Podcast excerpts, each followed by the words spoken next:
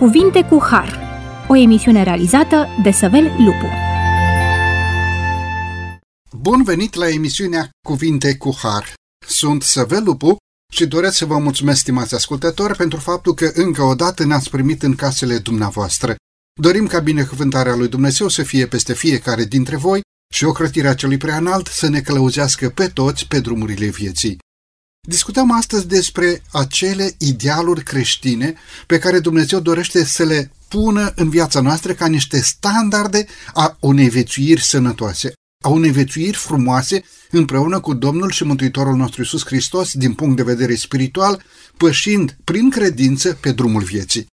Creștinii sunt puși ca purtători de lumină pe calea spre ceruri. Ei trebuie să reflecte asupra lumii această lumină pe care noi o primim de la Hristos. Mulți dintre cei pe care Dumnezeu i-a înzestrat cu calități deosebite pentru a face o lucrare deosebită, realizează foarte puțin, pentru că încearcă foarte puțin și de multe ori nu sunt conștienți de darurile pe care Dumnezeu le-a pus în viața noastră. Mii de oameni trec prin viață fără să aibă un scop clar, bine definit, un scop pentru care să trăiască, fără niciun standard, fără niciun țel de atins.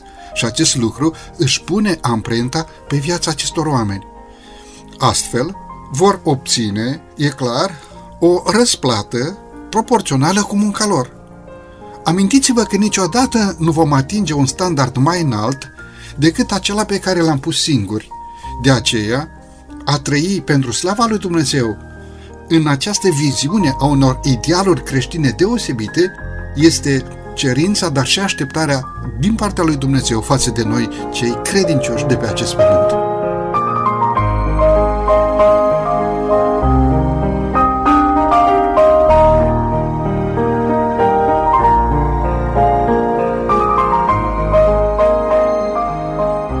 Iată un subiect frumos pe care dorim să-l dezbatem astăzi împreună cu domnul pastor Cotruț Ilie. Domnule pastor, bine ați revenit la microfonul emisiunii Cuvinte cu Har. Bine v-am regăsit! Domnule pastor, aș dori să începem emisiunea de astăzi cu această întrebare, și anume, care este viziunea lui Dumnezeu față de noi, copiii săi, față în față cu aceste idealuri pe care Dumnezeu dorește să le atingem?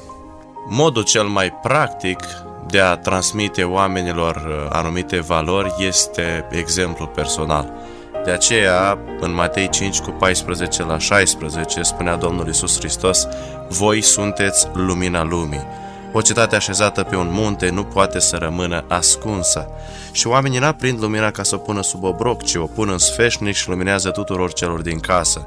Tot așa să lumineze și lumina voastră înaintea oamenilor, ca ei să vadă faptele voastre bune și să slăvească pe Tatăl vostru care este în ceruri. Conform acestui verset, noi, ca și credincioși, ca și copii al lui Dumnezeu, suntem purtători a unei lumini. Zice versetul șaisprezece, tot așa să lumineze și lumina voastră înaintea oamenilor, ca ei să vadă faptele voastre bune și să slăvească pe Tatăl vostru care este în ceruri. Conform acestui verset, domnule pastor, ce înseamnă ca un credincios, un om, să fie purtător a acestei lumini? Ce este lumina aceasta până la urmă? Ipotetic vorbind, e nevoie ca mai întâi de toate să deții această lumină. Ori lumina aceasta ne-o dă Dumnezeu. Ca să poți să transmiți o lumină mai departe, trebuie să o primești mai întâi.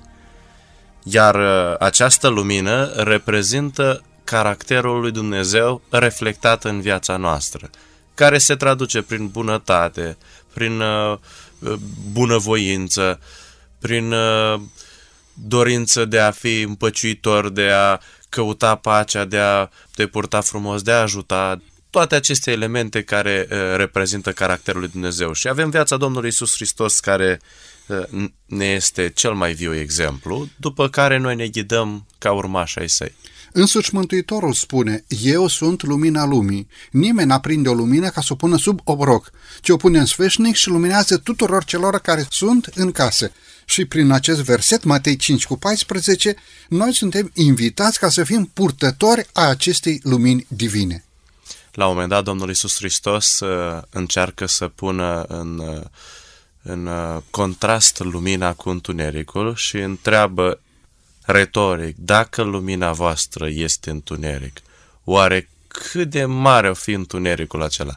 Adică omul ar putea la un moment dat să pretindă că are lumină, însă lumina adevărată se testează în raport cu caracterul lui Dumnezeu.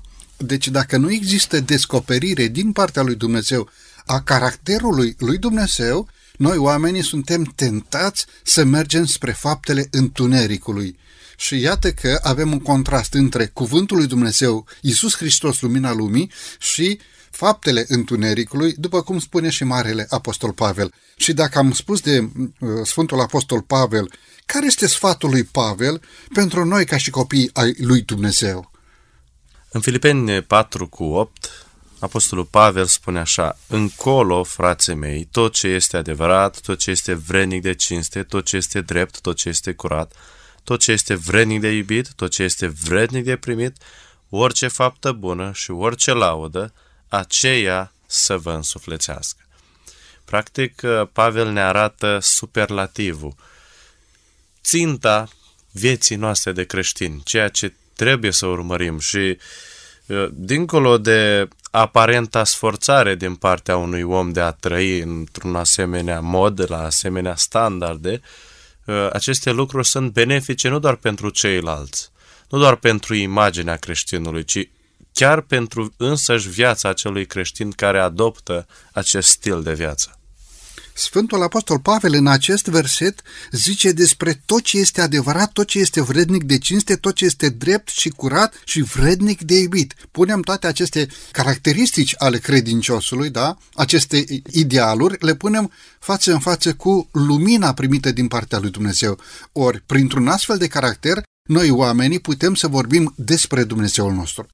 Sfânta Scriptură transmite această idee către poporul Israel și nu doar către poporul Israel, către toți cei care doresc să creadă, să asculte de cuvântul lui Dumnezeu, spunând astfel: depăzirea acestor legi scrise în cartea aceasta târnă viața voastră și lungimea zilelor voastre.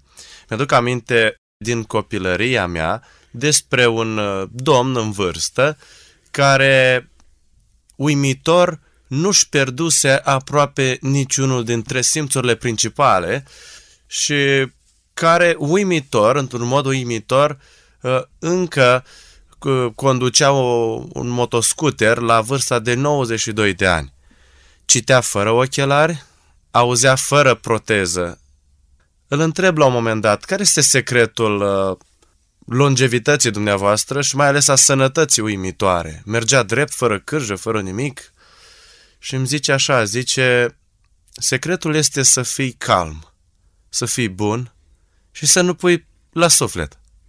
Și îmi confirma în felul acesta ceea ce spunea Sfânta Scriptură: dacă asculți, dacă ești credincios, așa după cum ne-a învățat Domnul Iisus Hristos, lucrul acesta conduce nu doar pentru a trăi o viață veșnică alături de Dumnezeu, ci chiar și în viața aceasta trecătoare suntem binecuvântați într-un mod deosebit, cu viață lungă, dar cel mai important cu o viață de calitate. Deci ne ajută la sănătate. Vorbim astăzi despre idealuri creștine. Ce poate un om să-și dorească mai mult decât o viață lungă și ani sănătoși până la capăt, exact cum spuneți despre acest domn care, la o vârstă înaintată, conducea un motoscuter, citea fără ochelari, gândea perfect. Ori acestea sunt binecuvântări primite din partea lui Dumnezeu, pe care Dumnezeu dorește să le reverse peste fiecare dintre noi. Acum se ridică o întrebare, domnule pastor.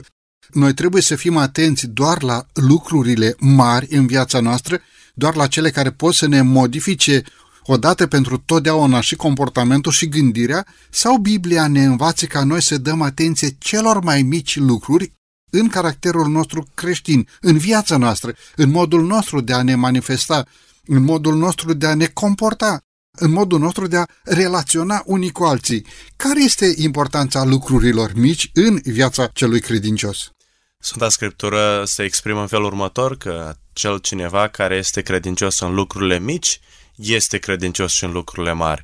Ori din punct de vedere firesc, din punct de vedere, cum să spun, popular, se spune astfel: lasă că nu se vede din avion, știți? Nu știu dacă ați întâlnit expresia aceasta. Lucrurile mici sunt cele care definesc caracterul unui om. Lucrurile mari le faci și de ochii lumii, nu e o problemă. Nu-ți trebuie neapărat un caracter nobil ca să faci niște lucruri mari, ce oricum se văd din avion, știți? Dar lucrurile mici sunt acele lucruri pe care le faci nebăgate în seamă. Lucruri m- obișnuite.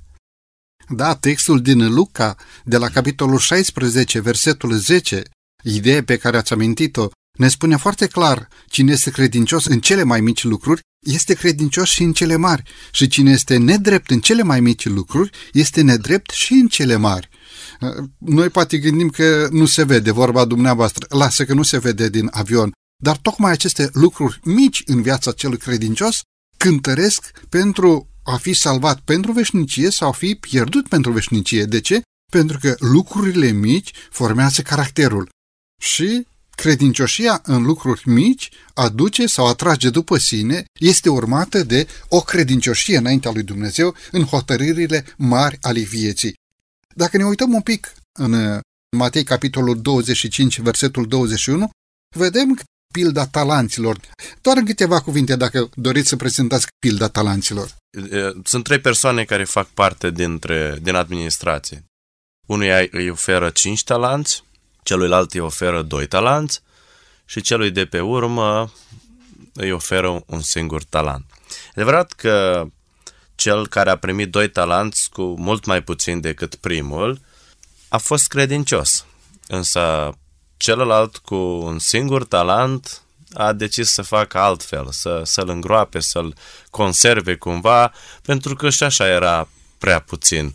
Și în plus, el avea o altă viziune asupra vieții, asupra caracterului stăpânului său și a considerat că este corect să-l, să-l îngroape. Însă la final s-a adeverit faptul că ceea ce a ales el a fost greșit. E adevărat, n-am mai spus nimic despre celălalt care a primit cinci talanți și el a fost credincios și a adus încă cinci, iar cel cu doi a mai adus încă doi, cel cu unu nu a adus nimic. Știți, în viață s-ar putea să greșim atunci când alegem să facem ceva, dar s-ar putea de asemenea să greșim atunci când alegem să nu facem nimic.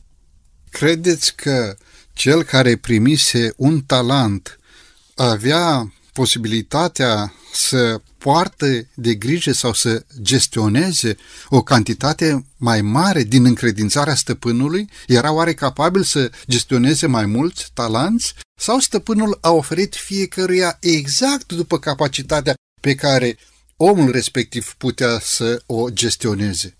Stăpânul a oferit exact fiecăruia după, după posibilități, după capacitatea de a gestiona, și aici este frumusețea caracterului Dumnezeu exprimată prin această pildă, prin faptul că Dumnezeu nu cere niciodată mai mult decât poți duce. Și încredințează potrivit capacității fiecăruia dintre noi. Măreția acestei pilde stă în faptul că Domnul și Mântuitorul nostru Iisus Hristos nu s-a exprimat în felul următor. Deci, în faptul că Mântuitorul a oferit fiecăruia talanți. Deci nu avem niciun robaiț care să nu fi primit nimic. Să spună: Domnule, eu nu am primit nimic. Ba din contră, Dumnezeu a oferit fiecăruia după capacitatea lui. De asemenea, mai e un, un principiu pe care îl extragem de aici, cum că nu există persoană în Împărăția lui Dumnezeu care să nu facă ceva. Deci, în Împărăția lui Dumnezeu nu se poate e, să viețuiești fără să fii de folos. Ori Dumnezeu nu face lucruri fără de folos.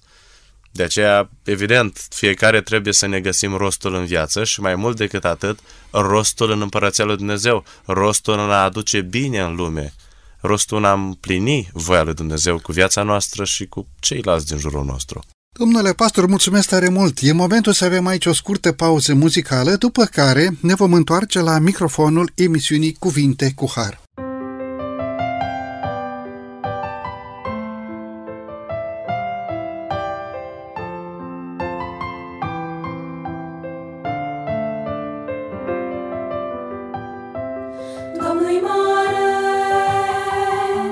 Domnul e plin de slavă, muzică-n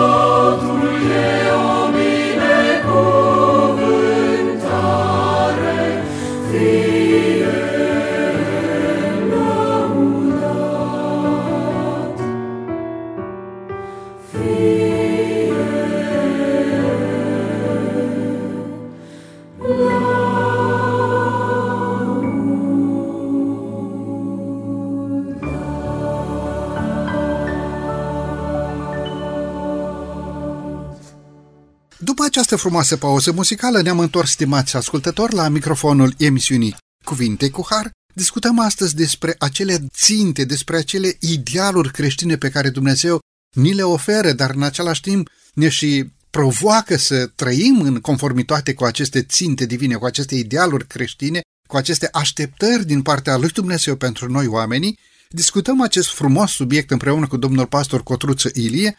Domnule pastor, pentru cea de-a doua parte a emisiunii de astăzi, vreau să vă întreb, este Dumnezeu cumva împotriva bucuriilor omului pe acest pământ?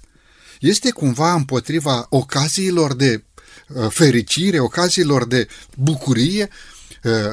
Sau Dumnezeu așteaptă să fim sobri, să fim închiși, să fim retrași și să aducem o închinare care să fie axată pe o atitudine de sobrietate și de întristare, tăcere absolută?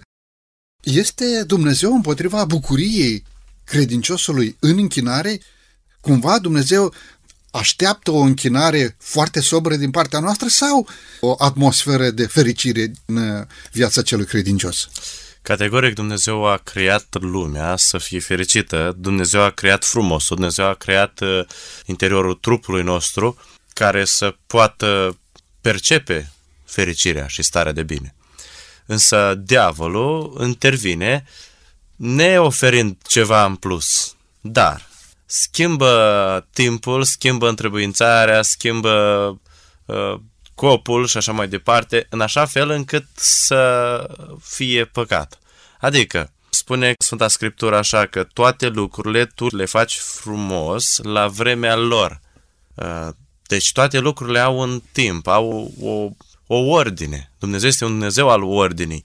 Și Dumnezeu a lăsat ca omul să fie fericit. Însă vine diavolul să altereze această ordine.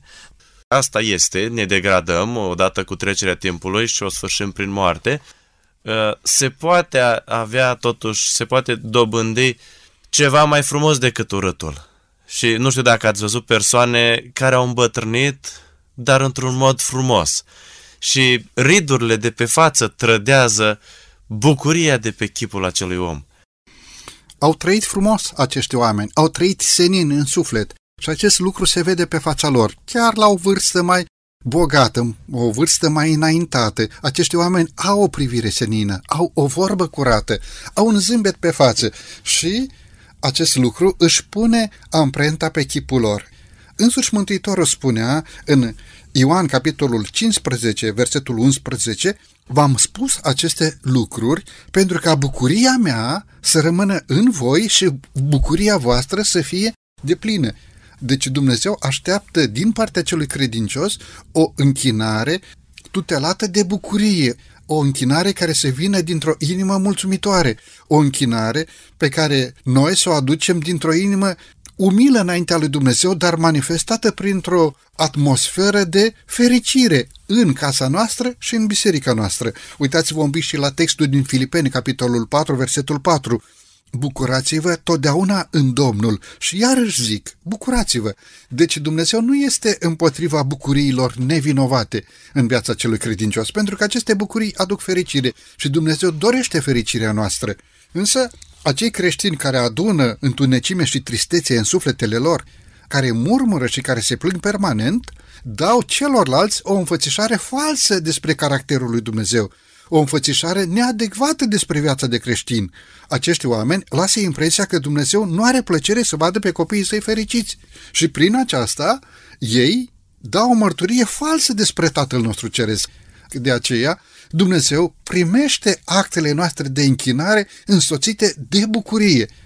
Acum, domnule pastor, până la ce limită sau care este limita manifestării unei stări de euforie înaintea lui Dumnezeu? Să spunem că e bucurie în Domnul. Poate să devină bucuria în Domnul o, o blasfemie la adresa lui Dumnezeu?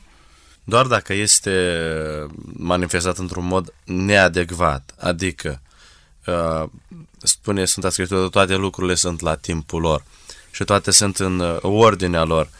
Nu poți să te bucuri într-un mod uh, neadecvat ocazii. E adevărat că spune bucuria voastră să fie deplină, adică nu e limită. Te bucuri mai mult sau mai puțin. Nu, te bucuri din toată inima. dar evident că nu poți să aduci manifestări ale bucuriei profane, să o numim așa, în domeniul închinării. Adică Dumnezeu a lăsat ca omul să se bucure în mod deplin, dar pentru ca bucuria să fie deplină, e condiționată treaba asta, e nevoie să ții cont de niște indicatori, de niște îndrumători, să spunem așa. Și dacă nu ținem cont de aceste îndrumări, fericirea nu este deplină. Deci, ca să o ai deplină, trebuie să ții cont de ceea ce sugerează Dumnezeu să, să facem. Probabil că ați întâlnit și dumneavoastră astfel de oameni care, după ce au băut un păhărel în plus sau după ce au băut foarte bine, să înceapă să cânte sau să înceapă să țină o slujbă pe marginea șanțului și să imite exact cum slujește preotul în, în biserică, în altar, sau să cânte o cântare așa cum se cântă în comunitățile de credincioși. E o bucurie uh, adevărată, este o bucurie justificată, un astfel de mod de a te manifesta înaintea lui Dumnezeu, sau treaba aceasta arată mai mult spre o atitudine de sfidare, de nerecunoaștere a autorității lui Dumnezeu, poate chiar în bătaie de joc, poate chiar o atitudine de a lua în derâdere cele sfinte, cele religioase. Vorbim astăzi despre idealuri creștine. Cred că Dumnezeu se bucură împreună cu cei care se bucură și primește lauda noastră și închinarea noastră dintr-o inimă fericită, dar cred că Dumnezeul nostru nu poate să primească o pseudo-închinare sau să se bucure de acele plăceri de o clipă de care se bucură omul, ale păcatului. Se zice și despre Moise, a dorit mai bine să fie împreună slujitor cu poporul lui Dumnezeu, să sufere cu poporul lui Dumnezeu, decât să se bucure de plăcerile de o clipă ale păcatului. Aș vrea să explicați un pic textul din Tit, capitolul doi, de la versetul unsprezece la treisprezece, pentru că e în legătură tocmai cu acest subiect pe care noi îl discutăm acum, și anume plăceri primite de Dumnezeu, bucurie înaintea lui Dumnezeu în închinare, sau plăceri interzise înaintea Domnului. Tit doi, cu unsprezece la treisprezece spune așa: căci harul lui Dumnezeu, care aduce mântuire pentru toți oamenii, a fost arătat și ne învață să o rupem cu păgânătatea și cu poftele lumești și să trăim în viacul de acum cu cumpătare, dreptate și evlavie, așteptând fericita noastră nădejde și arătarea slavei marelui nostru Dumnezeu și Mântuitor Iisus Hristos. În orice domeniu ne-am uitat, Dumnezeu a lăsat să se bucure omul, dar într-o anumită ordine, într-o anumită disciplină. Și atunci bucuria este deplină. Doar gândiți-vă, un bine în exces ar putea dovedi rău. Domnule pastor, de unde știm noi limita între bucurii și plăceri acceptate de Dumnezeu, sănătoase, primite de Dumnezeu, și plăceri vinovate? Exact cum spuneați în textul din Tit, căci harul lui Dumnezeu, care aduce mântuire, ne învață să o rupem cu păgânătatea și cu poftele lumești. De unde știm noi linia între acele binecuvântări, această stare de fericire, această stare de laudă la adresa lui Dumnezeu, acele ocazii de bucurie înaintea lui Dumnezeu nevinovate, și linia care să spună stop, până aici, acele plăceri vinovate sau care poartă amprenta păcatului? Acele plăceri care ne alterează simțurile, acele plăceri care ne alterează conștiința, să spunem așa, capacitatea de a fi conștient, capacitatea de a fi comunicativ, de a fi prezent în situație, sunt păcătoase. Dau un exemplu: a consuma băuturi alcoolice. Nici nu sunt atât de gustoase la primă vedere. Chiar cineva râzând spunea: de, de băutură trebuie să te ții. Însă rezultatul este alterarea capacității de a percepe realitatea. Și spune Sfânta Scriptură: ești ca un om uh, în mijlocul valurilor mării, purtat de valuri încoace și încolo, nu știi încotro, de unde vii, unde mergi, spune gura îți va vorbi prostii, ochii ți se vor uita după nevestele altora. Da, Dumnezeu nu zice nu te bucura de aceste plăceri. Ba da, bucură-te, dar uite, bucură-te așa, uite, în cadrul căsătoriei. Și știți dumneavoastră prea bine toate repercusiunile care survin în urma acestor întrebuințări nefaste ale plăcerilor pe care Dumnezeu le-a lăsat să fie nevinovate, dar pe care diavolul le-a transformat în a fi vinovate. În ce sens? Așezarea lor într-un context nepermis. Boală, suferință, dezamăgire, pierderea fericirii în final. Asta, asta presupune. Deci putem să categorisim cumva această stare de laudă, de bucurie, de fericire înaintea lui Dumnezeu și posibilitățile în direcția aceasta. Sunt plăceri, între ghilimele, numite de oameni plăceri, dar care sunt total interzise, cum ar fi consumul de droguri, da? Cum ar fi uh, consumul de alcool. Biblia spune nici să nu te uiți la el. Face mărgăritare, înțeapă ca un basilic, da? Biblia spune că Daniel s-a hotărât să nu se spurce cu bucatele și cu vinul pe care îl bea împăratul. Clar, plăceri interzise, pe care oamenii le consideră plăceri, care înaintea lui Dumnezeu sunt blestem pentru societate. Există o a doua categorie în care noi oamenii trebuie să fim moderați în a consuma din aceste plăceri, fie că e vorba de un consum fizic, să mănânci sau să te bucuri de ele. Și al treilea lucru, sau a treia categorie de plăceri, atunci când poți să lauzi pe Dumnezeu din toată inima. Lucruri nevinovate. Poți să te bucuri de un coș de fructe sau să mănânci ceva portocale. Având în minte această categorisire, putem să dăm dreptate cuvântului lui Dumnezeu care spune cercetează toate lucrurile și păstrează doar ce este bun. Vă rog. Ați dat dumneavoastră un exemplu mai devreme, cum acel cineva care este sub influența băuturilor alcoolice ține o slujbă în șanț. S-ar putea ca persoana respectivă în momentele de conștiență, când, când nu sunt în stare de ebrietate, poate să aducă injurii la adresa lui Dumnezeu. Ce valoare are aparenta laudă pe care o aduce în timp de ebrietate? Sau aparenta fericire? Ce fericire să fie când tu nu poți fi conștient de ea? E un lucru nefast. Spuneați de cumpătare mai devreme. Ce fericire să fie dacă la un moment dat, când exagerezi cu un lucru, chiar dacă el este bun, cum ar fi mierea, s-ar putea să nu te mai poți bucura niciodată pentru tot restul vieții. Adică corpul dobândește o repulsie față de acel lucru. Și în loc să, să ai un spectru larg de, de bucurii nevinovate, tu ți-l reduci prin necumpătare. Spuneam de linia de demarcare între bucuriile vinovate și plăcerile acceptate sau chiar uh, recomandate de Dumnezeu. Cred că orice distracție la care noi putem lua parte cerând binecuvântarea lui Dumnezeu asupra acelei activități, asupra ei în credință, nu va fi primejdioasă. Dar orice distracție care nu poartă cu ea un prilej de rugăciune, de consacrare, este primejdioasă. Pentru acest lucru, noi trebuie să fim foarte circumspecți și nu trebuie să acceptăm astfel de situații în viața noastră. Nu este sigură o astfel de participare la o astfel de distracție, ci, din contra, este primejdioasă. Domnule pastor, mulțumesc frumos! E timpul să avem din nou aici o scurtă pauză muzicală, după care ne vom întoarce la microfonul emisiunii Cuvinte cu Har.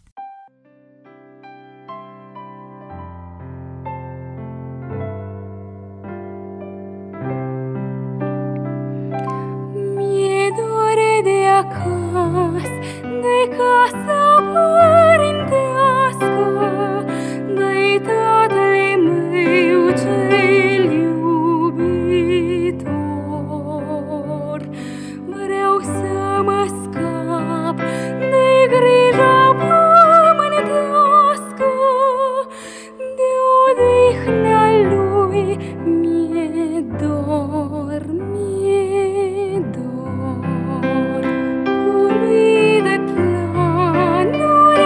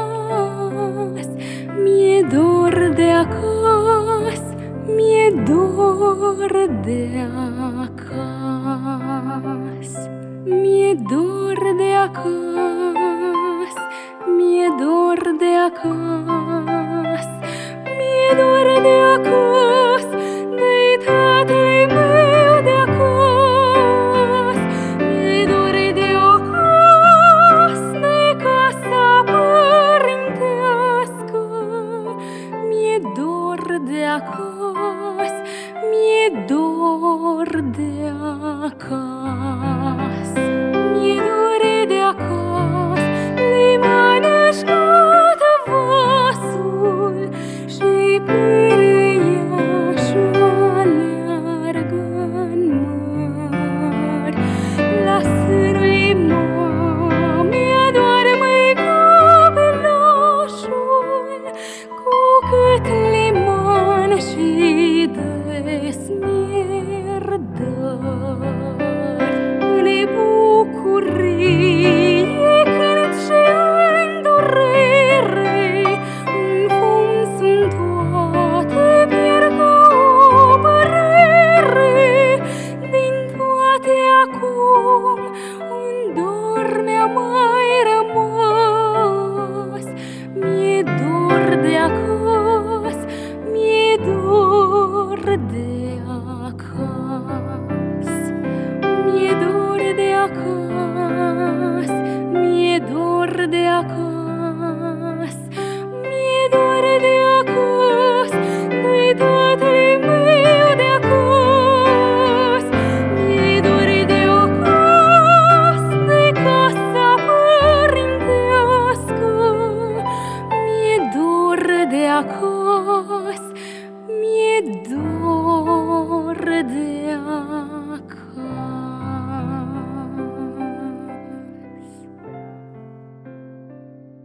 După această frumoasă pauză muzicală ne-am întors, stimați ascultători, la microfonul emisiunii Cuvinte cu Har. Discutăm astăzi despre idealurile creștine, acele ocazii în care Dumnezeu ne cheamă ca noi să reprezentăm frumos caracterul lui Dumnezeu între semenii noștri. Discutăm acest subiect frumos împreună cu domnul pastor Cotruț Ilie. Domnule pastor, pentru cea de-a treia parte a emisiunii de astăzi, vorbim despre aceste bucurii frumoase înaintea lui Dumnezeu, binecuvântate de Dumnezeu, despre aceste ocazii de închinare dintr-o inimă sinceră și curată înaintea Domnului Dumnezeului nostru. Vorbim despre aceste idealuri așezate de Dumnezeu în viața noastră și vreau să vă întreb, care este rolul frumosului artistic din sau frumosul dintr-o carte, care este rolul cititului sau cu ce îți hrănești sufletul, o muzică specială sau un videoclip, iată acum tot felul de materiale video produse și trimise așa în eter. Până unde trebuie creștinul să se implice în aceste, în aceste situații? Care este limita? Pe timpuri, când nu existau biblioteci în sensul celor de astăzi, apostolul Pavel manifesta o grijă deosebită pentru cărțile sale, pentru sulurile sale. Era modalitatea de a informa în acea perioadă. Până unde, domnule pastor, trebuie să ne implicăm noi? Ce fel de literatură, ce fel de muzică, ce fel de materiale video trebuie să urmărim? E adevărat că cititul ne ajută să ne îmbunătățim cunoștințele, să ne lărgim perspectivele cunoașterii. Același lucru l-am putea face în mod natural stând de vorbă cu diverse persoane, făcând schimb de idei, însă datorită timpului și spațiului, lucrul acesta este de multe ori greu de realizat și le poți realiza într-un mod mai eficace citind o carte, în acel spațiu în care autorul se deschide și își oferă gândurile sale cu privire la un subiect sau mai multe subiecte, lucruri care îți îmbogățesc nu doar din punct de vedere enciclopedic cunoștințele, ci și din punct de vedere holistic. Dar și aici este nevoie de cumpătare, în sensul că sunt foarte, foarte multe cărți în lumea aceasta și majoritatea cărților sunt bune, dar nu toate cărțile sunt foarte bune. Ori, conform cu ceea ce spunea un profesor la un moment dat, către elevi, să nu cumva să vă, să vă ocupați timpul citind cărți bune. Elevii contrariați așteptau ca profesorul să continue, era ceva absurd. Profesorul continuă spunând așa: nu va ajunge viața să citiți cărțile foarte bune.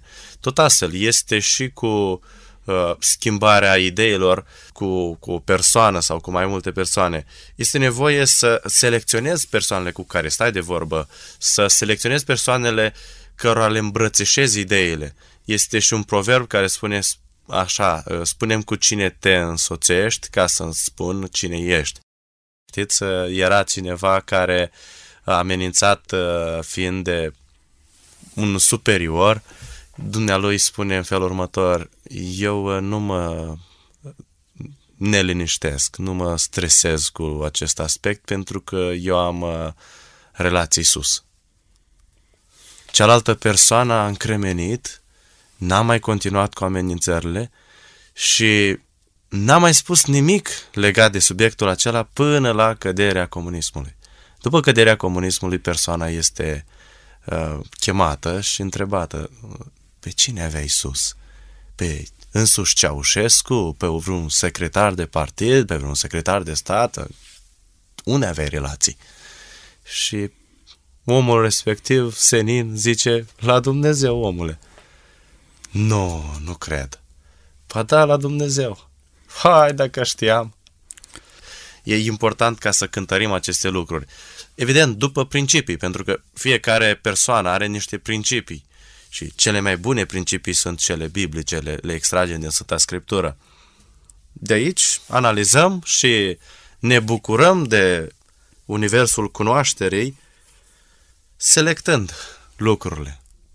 Va zăbovi un credincios, copil al lui Dumnezeu, în studiul unei cărți spiritiste? Va zăbovi un credincios copil al lui Dumnezeu într-o galerie ce prezintă foarte multe picturi, cu foarte multe stiluri, cu foarte multă nuditate? Are ce căuta un copil lui Dumnezeu acolo? Va asculta un credincios o muzică care să-l îndemne la droguri, la violență, la acte de crimă, la sex? Va asculta un credincios o muzică pe care nu o înțelege decât anumite circumstanțe care sunt garantate de o istorie a răului sau sunt, nu garantate, mai bine zis, împământenite într-o istorie a răului? Vă rog.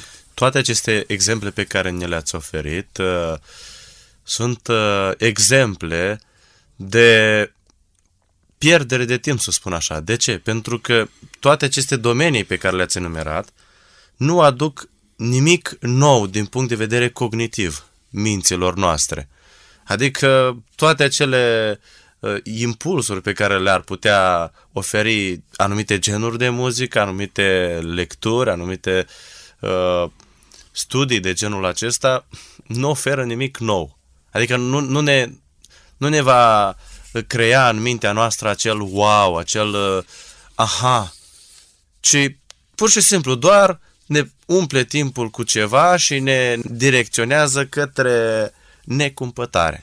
Ori dacă vreau să studiez ceva important, mai degrabă aș căuta ceva care să mă dezvolte din punct de vedere cognitiv, enciclopedii, lucrurile care ne descoperă mărăția caracterului lui Dumnezeu, mărăția Creatorului nostru, cât de frumos, cât de complexă este creația lui Dumnezeu.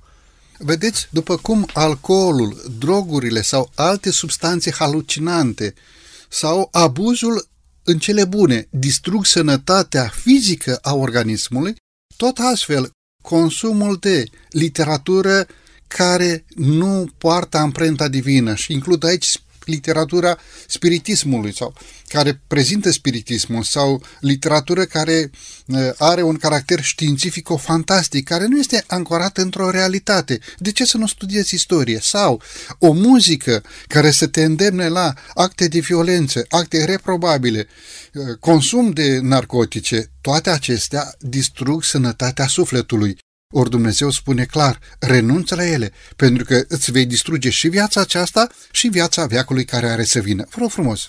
Mă gândesc la inventatori, nu de alta, dar a inventa niște lucruri nu implică neapărat a fi o persoană foarte religioasă, dar exclude cu desăvârșire utilizarea acelor genuri de muzică sau de literatură sau așa mai departe pe care le-ați enumerat dumneavoastră mai devreme. Dacă vrei să crești, să produci, să te dezvolți, nu vei folosi acele genuri. Cu atât mai mult un credincios, un creștin care dorește nu doar să crească din punct de vedere omenește, ci dorește să crească și uh, din punct de vedere spiritual, în așa fel încât într-o bună zi să-L poată vedea pe Dumnezeu. Da, dacă vorbim despre talent, talentul este o mare binecuvântare atunci când este pus în slujba binelui, dar când talentul, darurile lui Dumnezeu, acest dar din partea lui Dumnezeu este pus în slujba răului, de altfel devine o uneltă lustruită în mâna celui rău pentru a distruge pe semeni și pentru a te distruge și pe tine însuți. Ori noi, ca Biserica Adventistă de Ziua Șaptea, credem că frumosul este frumos, îngăduiți-mi această expresie, doar dacă este pentru slava lui Dumnezeu și pentru zidirea sănătății fizice și sănătății spirituale a celui credincios și a familiei acelor oameni care doresc să fie o binecuvântare pentru, pentru Dumnezeu, a familiei credinciosului, a familiei creștine, până la urmă a familiei care dorește să trăiască pentru slava lui Dumnezeu. Domnule pastor, o ultimă întrebare pentru emisiunea de astăzi. Poate la celălalt capăt al firului, noi vorbim aici la microfon, dincolo cineva ne ascultă. Un om care și-a pierdut viața pe la jocurile de noroc, și-a înnecat sufletul în alcool, în droguri, în desfrânare, dar în mintea și în inima lui încă mai licăre o, așa, o lacrimă, o steluță de speranță. Poate acest om își dorește să se întoarcă. Întrebare, mai există har și posibilitate ca un astfel de om să devină din nou un credincios care să trăiască pentru slava lui Dumnezeu, un om care să trăiască aceste idealuri creștine în viața lui? Mai există nădejde, mai există speranță pentru astfel de persoană? Sigur că da, și avem pe John Lubbock, autorul celebrei cărți Fericirea de a trăi. El a întocmit o listă de o sută de cărți, fără citirea cărora cineva nu, poate, nu se poate considera un om cu adevărat cult. Știți care este cartea din capul listei? Sfânta Scriptură, Biblia. Pentru un astfel de om care aparent nu există nicio speranță, pentru un astfel de om care și-a irosit o bună parte din viață în astfel de domenii inutile, le-am putea spune, i-aș recomanda să înceapă cu Biblia. E lectura cea mai bună și alegerea cea mai înțeleaptă de a, de a, de a-și transforma viața într-un timp cât mai scurt. În același timp, consider că întoarcerea unui astfel de om spre Dumnezeu este și o ocazie de bucurie în cer, numai că omul să-și dorească cu adevărat acest lucru, pentru că nu se poate îmbina plăcerile păcătoase care nu sunt binecuvântate de Dumnezeu cu această dorință de bine. Adică omul trebuie să renunțe, să se întoarcă și astfel va putea să primească binecuvântarea din partea lui Dumnezeu. Domnule pastor, mulțumesc tare mult pentru prezența dumneavoastră în emisiunea de astăzi. Cu drag, mă bucur că am putut să iau parte la această emisiune și doresc ca Dumnezeu să binecuvânteze această lucrare și sper ca acest bine pe care îl putem face aici să, să fie materializat în viețile celor care ascultă și care pot să pună o cărămidă în plus pentru sufletul lor. Binecuvântarea lui Dumnezeu să fie peste slujirea și peste familia dumneavoastră. Stimați ascultători, din toată inima doresc să vă mulțumesc pentru faptul că timp de cincizeci de minute ne-ați primit în casele dumneavoastră. Ocrotirea Celui Preaînalt să fie peste fiecare dintre voi.